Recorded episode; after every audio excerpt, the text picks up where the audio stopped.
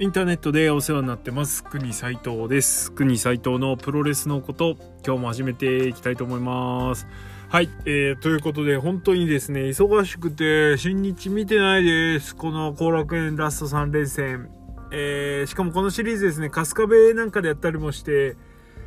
ねちょっと無理すれば見に行けなくもないみたいな感じだったんですね。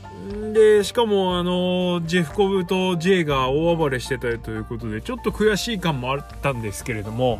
えー、なんとか、えー、3日目は最終の後楽園を見ることができました。はい。でそんな中ですねあのスタンド FM ってやつで最近ライブ放送づいてまして。まあ正直このポッドキャストをやの方がですねやっぱりまだアクセス数は全然こちらの方が上なのでまあはっきり言って1桁違うくらいのアクセスがあるので、えー、こっちをまずは当然主戦場にはしていくんですけれども、まあ、ライブ放送の方がリアクションがあるからまああのー、そういう意味ではやってる身としても面白いっちゃ面白いので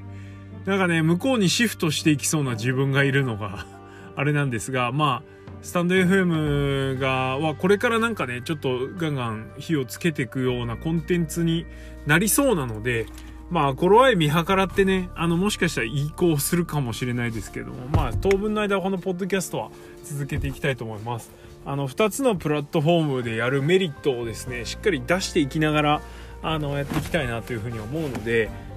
まあ暇つぶし暇つぶし？うーんというかなんかホットな話題用のライブ放送とえー、それから、まあ、日常的にあのこっちをやっていくっていう感じでやっていきたいと思います。まあ、いずれにしても不定期更新はこれからも 続いていくような形になります。はい。まあ、ちなみに昨日スタンド FM ね、塩崎 GO トークをしてたらですね、まさかの、まあ、ほんと全然何のあれもなくですね、ドロンズ石本が、えー、ドロンズ石本さんが えー、降臨しましてですね、まさかのリアル芸能人ですよ。はい。いやー、びっくりしました。そういうコンテンツなんだなっていうのをちょっとね、認識した感じがあるので、まあこれ今後ね、いろいろ面白くなっていけばいいなと思うし、あの、ゆるーくね、普段、あの、あんまりコミュニケーション取ってない方とかね、えー、ともコミュニケーション取れるんで、そういう意味ではちょっと、あの、幅がより広がるんで、今後もやっていきたいなというふうに思ってます。あの、この国サイトのプロレスのこと、えー、もそうなんですけども、向こうはプロレスのことライブっていう形で、ナンバリングってねもう4回やってますけど。はいやってますんで。4回じゃないな。実質5回ですね。えー、3回目がなぜかうまくアーカイブ化できなくて、えー、フリーズしちゃってるのと。あと、えー、2.5回目みたいな形であの高専くんとあの長々ちょっとねコラボって喋ったんですけど。ちょっとあれはアーカイブ化できないのではい。いろいろほんと諸事情があってですね。はい、聞いた方はわかると思いますけど、もう絶対アーカイブ化できない話をしてるので、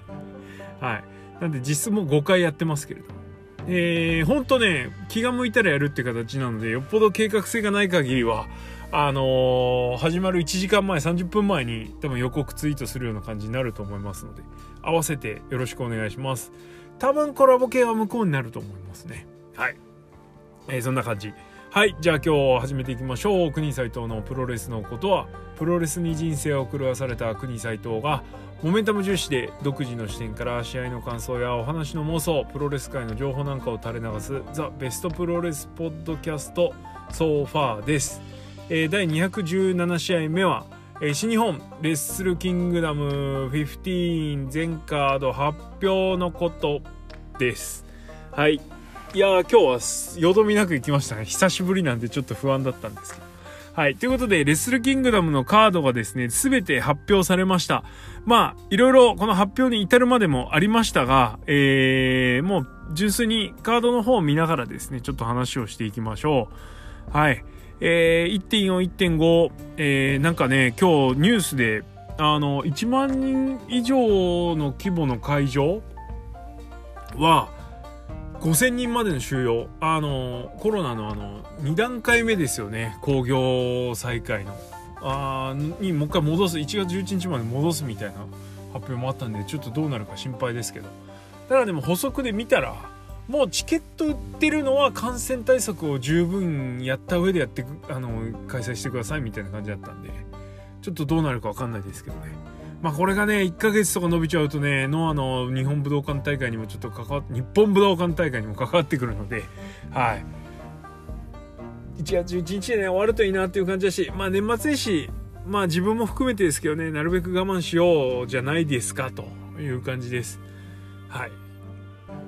じゃあ行きましょう。えー、1.4東京ドームですね。はい。えー、バルサンプレゼンツ、レッスルキングの15 in 東京ドーム。ポンサー大事ですからね。はい。えー、第0試合、えー、KOPW2021 進出兼争奪ニュージャパン乱暴。えー、何選手参加かは発表されてません。えー、ここで最後4人残りをして、えー、残った4人が翌日の KOPW2021、えー、をやると。あいうことみたいですね。で、4時開始予定ということなので、試合開始5時ですけれども、まあ、3時会場で4時開始なので、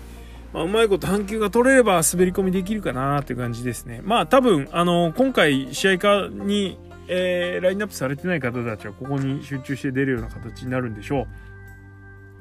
結構出てないですからね。はい。後でちょっとチェックしますけれども。はい。じゃあ、続いて、えー、本ちゃんですね。第1試合、えー、60分一本勝負、ベストオブザスーパージュニア27優勝者 VS スーパー J カップ、えー、2020、えー、優勝者スペシャルシングルマッチ、えー、高橋ロム VS エルファンタズム。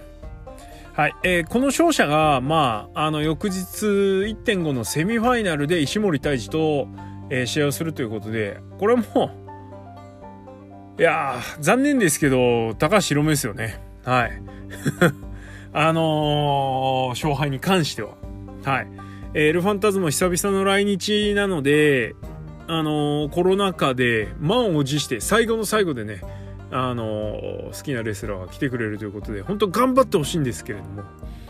はい。いや厳しいでしょ。ね。ヒロムちゃんで商売するでしょ？新日本は。と思ってるのでうーん。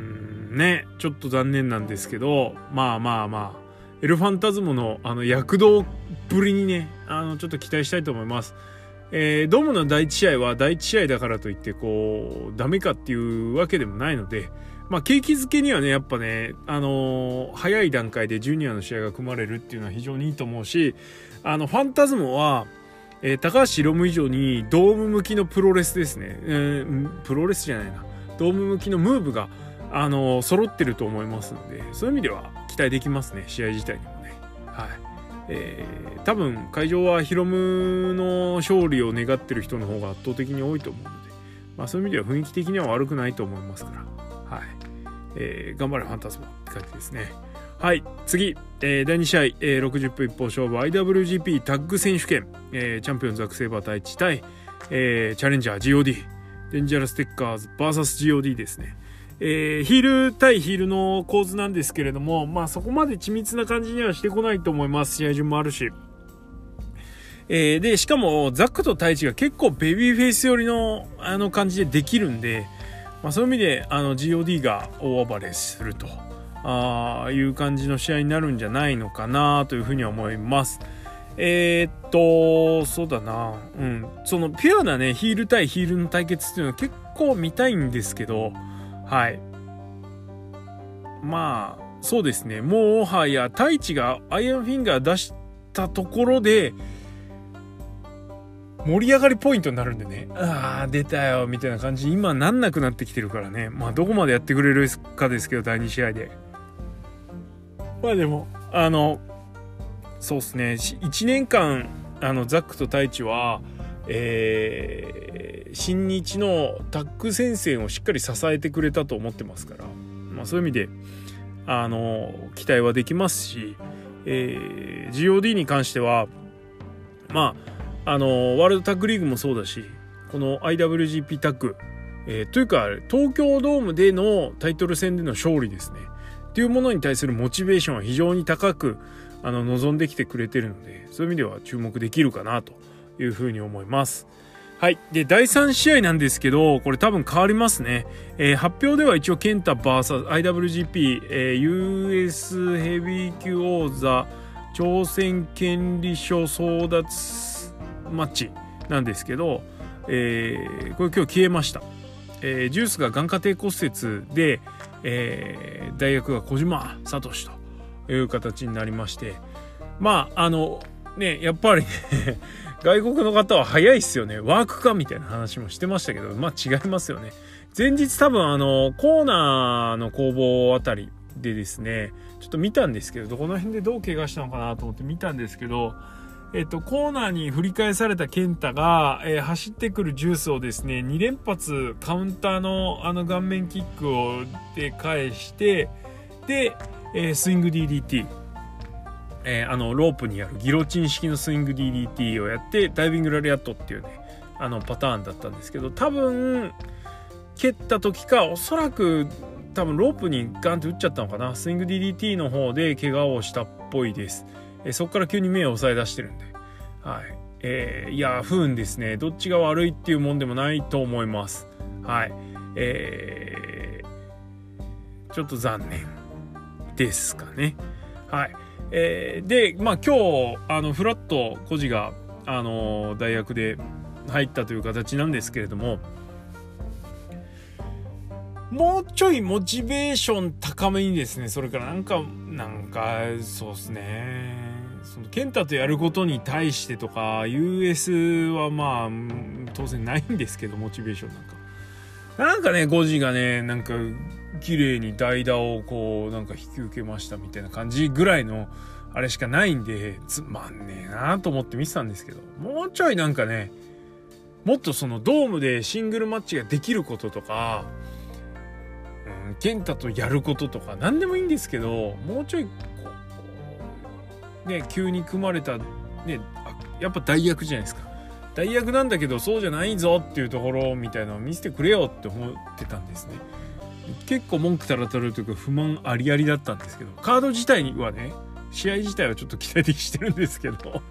なんだけど、そのモチベーションっていうこの試合に向けてはモチベーション全然ないじゃん、個人みたいな感じでちょっとイライラしてたら、あのー、我が界隈はですね、めちゃめちゃ盛り上がってまして、自家発電に完全成功しててですね、羨ましいなって限りなんですけど、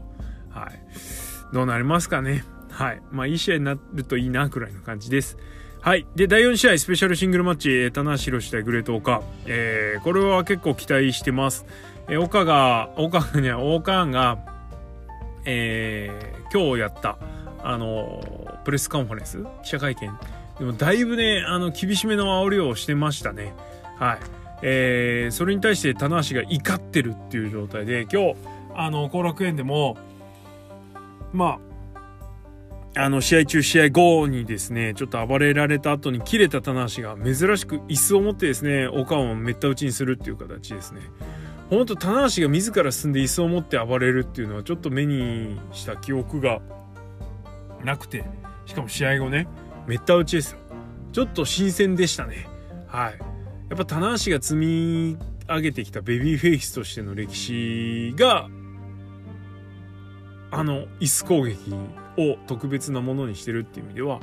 はい、この一戦に向けての期待感っていうのも、えー、高まるなというふうに思います。はい。えー、期待の一戦ですね。ちょっとまあ、ただ、オッカーに勝ってほしいかな、ここは一丁。あと思います。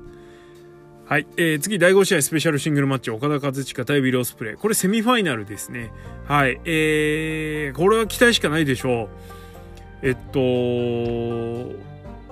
変な話メインだっておかしくない。ねまあシチュエーション的に今岡田がベルト持ってないしね。あの何もかかってるものがないっていう意味ではスペシャルシングルなんでドームのメインにはなりえないんですけどうん。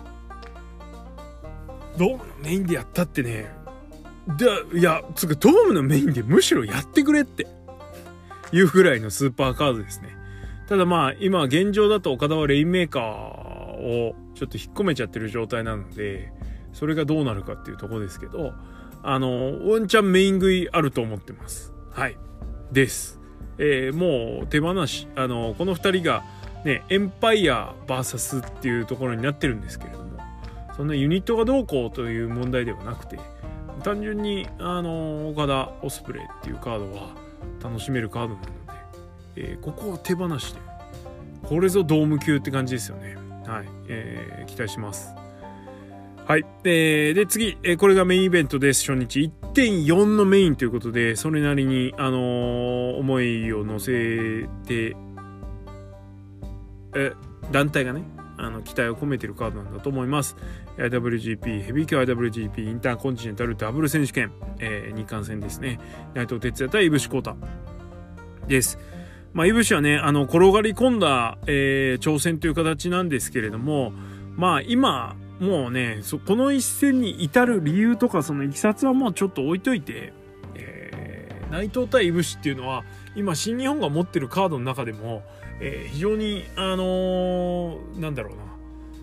期待もできるし話題性もあるカードなんじゃないのかなというふうには思います。えー、この2人じゃなきゃできない試合っていうのがまあまあどの試合でもそうなんだけど。うん、でも俺はそうだな内藤いぶしっていうのは金看板足りえるカードになってきてる。で去年ねいろいろ物議を醸したシーンもありましたけれども2019年はい。でもあのー、なんだろう激しいのもできるしもうエクストリームにもいけるしまあストロングスタイルっつうとあれなんですけれどもあの新日本の伝統のねあのスタイルにも寄せることができると思っているのでまあ、どういう方向にこの2人があの針を振ってくるか分かんないですけれども、まあ、期待したいですね。えー、正直、えー、2020年あの結果は残した井伏浩太なんですけれどもまあ本当にあのー、ねやかもさんとか言ってましたけれどもあの深夜帯で人気があった番組があのゴールデンに上がってきてマイルドになっちゃって面白くなくなるってよくあるやつね。まあそれが俺はメジャーになることだと思うんでうんしょうがねえのかなと。メジャーになる上ではねやっぱどうしてもエクストリームなところは削んなきゃいけないっていう部分もあるんであれなんですが、まあ、それがいぶしの選んだ道ではあるとはいえそこをそのせやっぱリミッターがかかっちゃってるようなもんなんでそこを解除するにはやっぱ内藤哲也しかいないでしょうという意味で、はい、期待してる一戦にはなってます。はい、あの6試合という意味ではちょっと物足りなさボリュームの少なさはあるんですけれどもうん、6試合あのー、意味のあるカードをしっかり組んできてるので、えー、俺はこの1.4に関しては、まあ、1.5もそうなんですけどいいないいなと。ちょっとつました。いいなと思います。はい。で次。1.5ですね。えー、第0試合でスターダム提供試合があります。えー、まあカードも全く発表されてないので、どういう試合になるかあれなんですけれども。ちょっと今気になってるのは姫かですよね。はい。ちょっとドーム級のなんか動きをちょっと期待したいなというふうに思ってます。はい。で、第1試合、時間無制限一方勝負、KOPW2021 決定戦 4A マッチ。えー、と、2021年はこの KOPW っていうタイトルがどういう意味を持って、えー、誰を中心に回していくのかっていうのは非常に楽しみではありますよね。はい。ルールとかはちょっとよくわかんないですね。うん。まあ、勝ち残り式ですね。はい。次、第2試合、えー、60分一方勝負 IWGP ジュニアタッグ選手権、えー、金丸義信エル・デスペラード組対、まあ、沢戸田口竜介という感じで、とにかくこの記者会見で、えー、痛烈なるですね、ダメ出しをマスターワトに、えー、デスペ、金丸、特にデスペですね、がしてまして、いや、公開説教みたいになってましたね。あのみんなが気になってるところをズバッと言ってくれたので、えー、これを受けてマスターワトがどうこう変わっていくか、えー、明白楽。と言ってもね過言ではないと思いますよ田口竜介は、はい、誰と組んでも本当いいタッグチームにできるので、まあ、そういう意味であのここでしっかり学んでもらいたいなとちょっと偉そうですけど思います本当に。もう足りない部分は明白ですからね。ただあの動きこと動きに関してはやっぱりとにかく身体能力高いし、えー、ダイナミックな動きができるので、えー、ドームプロレス向きだとは思いますから、はい、あの動きではしっかり見せてもらいたいなというふうに思います。えー、次第3試合ネバー無差別級選手権、えー、チャンピオン高木慎吾対、えー、チャレンジャージェフ・コブ、えー、コブはなんでエンパイア入ったかっていうとあの陽気なコブタンだと でもでは結果が得られない。まあ、すごい要約してますけど。うん。うん、からこその、まあ、ターンだ。まあちょっとあのリアルもこもってるなというふうにはちょっと思いましたね。はい。えー、で思いのほかこのなんだろう、うん、反則とかをするわけじゃないんだけれども勝ちに徹するという意味でのヒール、えー、感がすごく出ていて、えー、まあ合ってるなと思います。ファイトスタイルに。も、はい。えー、それから入場テーマにもね、はい、ここに来てようやくコブはまったかなという感じもするので、えー、ちょっと期待したいですね。まあ、高木慎吾はもう言うまでもないですし、まあ、このカードっていうのはずっとコブが勝ってるんですよね。うん、なんで高木の番かなとも思うんですけどもまあどっちが勝ってもいいし、えー、素晴らしい試合になるというか、うん、現代プロレスのねいいとこ詰めっていう感じだと思いますから、はい、動けるし、え やっぱねそうっすね。あの現代プロレスはヘビー級でも動けるっていうのはやっぱ一つポイントだと思いますから。そういう意味であの機動力のある、えー、いい試合になりそうな気がしてます。はい。パワーも機動力もあるっていうね素晴らしい試合ですね。はい。超期待してます。で第4試合スペシャルシングルマッチ、えー、サナダー VS イビルですね。はい。まあ頑張ってくださいって感じです。で第5試合。まあそんなもんだよ。もうだってこれ真田勝ってあれでしょ？次の IWGP でしょ？じゃないの？と思ってるんですけど。はい。えー、で、次、IWGP ジュニアヘビー級選手権。これセミファイナルです。第5試合。えー、チャンピオン石森対対チャレンジャー高橋ロム。でしょう、どうせ。なんだろうって。うーん、と思ってますけど。ここでファンタズモ来たらね、新日本プロレス最高しゲドイズジーニアスなんですけど。見てえな、それが。はい。超見てえです。同門、ヒール VS ヒール。ね、バレット対決の IWGP ジュニアヘビー、しかもドームのセミ、見たい見してくれはい、って感じです。高橋宏夢は素晴らしいレスラーだとは思います。はい、認めますよ。えー、なんならナイトよりも去年の MVP にふさわしいの高橋、あ、宏夢、まあいいや。だと思ってるぐらいなので、はい。えー、まあそういう意味でね、あのー、なんだろうグレイトネスというか 素晴らしさは否定は一切できないんですけれどもとにかくですね受け付けないっていう。キャラ的にもそうだしまああんま何が素晴らしいのかもちょっとよくわかんないんで、はい、ねリーダータイプじゃリーダーというかそのなんだろう。要はその先頭に立って引っ張っていくタイプ感じにしてるじゃないですか。じゃなかったらもうちょっといいんですけど、なんかそのエースの格として完全にあれなんで、ちょっとどうなんて感じですね。はい。と思ってます。はい。いやうん。はい。悪口しか出てこねえ。はい。別にね、そんな、本当悪いレスラーじゃないんですけどね。うん。全然乗れないっていう、そんだけです。はい、えー、じゃあ次、えー、メインイベントは IWGP ヘビー IWGP タコチェダブル選手権。はい、あの、前日の、えー、二冠戦の勝者が J ホワイトに挑む。みたいな感じになっちゃってますけどね、雰囲気的に。逆ですね。はい。1.4の勝者に J ホワイトが挑む、えー、試合になります。えー、っと、まあ今日もですね、内藤がそんなにベルトにこだわってない。えー、という感じなので J があのベルト持って帰っちゃったんですね。はい。えー、まあ似合ってることよ。という感じなので本当ねなんかなんだろう。頭混乱するんですけど J は挑戦者ですからねあくまでもね、はい、なんでここに誰が来るかというところなんですがまあズバリ予想としては俺はあのー、ズバリ予想でもねえな。えー、1.4いぶしに勝ってもらいたいと思ってます。はい。えー、まあそうするとこの次の日もいぶしが勝つことになっちゃうんですけど あー、どうすかねここであえてチャレンジしてね、J に取らせるっていうのはちょっとわかんない。だから内藤が来たらなんか J 勝つのかなとも思えるんですけど、いぶしが内藤に勝って、えー、ついに悲願というか、えー、IWGP を取ってで翌日にリベンジも達成っていうのそれが一番ねなんかこう収まりのいいストーリーなんですけど。さあどうなるか。ねこれはちょっと。ただ今年の東京ドームを、えー、イブシ内藤 J ホワイトで勝負をしようと決めたっていうことに関してはこれはもうチャレンジじゃないですか、えー、そういう意味でなんだろう。うん次団体まあねコロナの状況もあってというものもありますし、まあ、次団体完全な純潔工業みたいな感じになっちゃってますけど、えー、カード的にはかなり冒険してる部分はあると思うので